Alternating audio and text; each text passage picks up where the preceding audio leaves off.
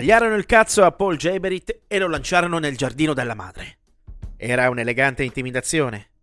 Paul non deve più vendere le sue musiche al supermercato for sale, c'era scritto nella carta che avvolgeva il membro ormai mutilato del povero Paul.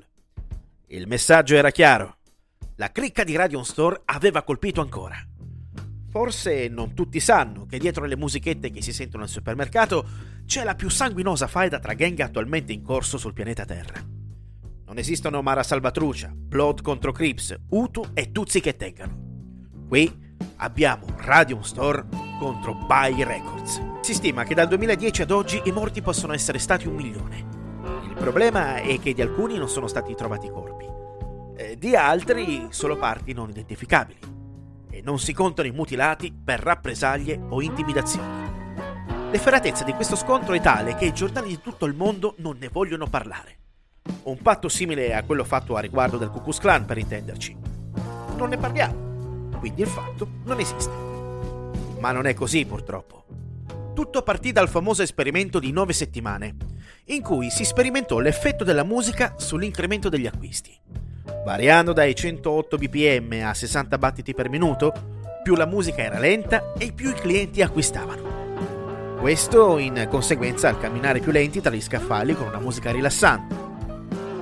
Ma è davvero solo rilassante la musichetta lenta e amichevole dei supermercati? Non si usano tecniche ipnotiche? No? che ingenui! Uno degli ultimi sciamani Dakota, il signor Athabasca, ci ha risposto così in merito. Da millenni noi sappiamo che l'imprinting musicale avviene dentro il grembo materno. La mente del neonato entra in sintonia con il battito cardiaco della madre. Per questo, nella musica, esistono tecniche di ipnosi ritmica.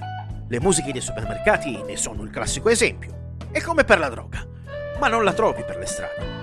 La senti negli store e dovrai tornarci per riaverne una dose. Sulla fondamenta di queste tecniche musicali invasive si basa la fortuna milionaria di imperi come On Store e Buy Records. E questo giustifica i miliardi di morti. Athabasca è stato ritrovato senza testa una settimana dopo la nostra intervista. Teoria del complotto? Andatevi a vedere il numero di morti nei supermercati dell'anno scorso. Poi guardate il tipo di morte. Ciò che non ci ha detto Athabasca ce lo rivela Carl, un brufoloso e impasticomane raver di Berlino, immanicato in un sacco di situazioni. Quei vecchi muoiono a comando. Se in quelle canzoncine di merda mettono la sequenza di note giuste, il tuo cuore si ferma. Si ferma. Cerca su YouTube quei video in cui la gente caca nei supermercati. Lo fanno a comando con le note subliminali. Fine intervista per crisi isterica di Carl. Il povero Raver sarà ritrovato morto suicida una settimana dopo. Creduli? Penso di sì. Noi di Bad Literature Inc. ci impegneremo a seguire in prima linea questa faida tremenda come vuole il procedurale di ogni buona agenzia di cronisti di guerra gonzi. Gli scaffali del supermercato, tra la carta igienica e la carne in scatola, ma soprattutto appresso allo scaffale dei liquori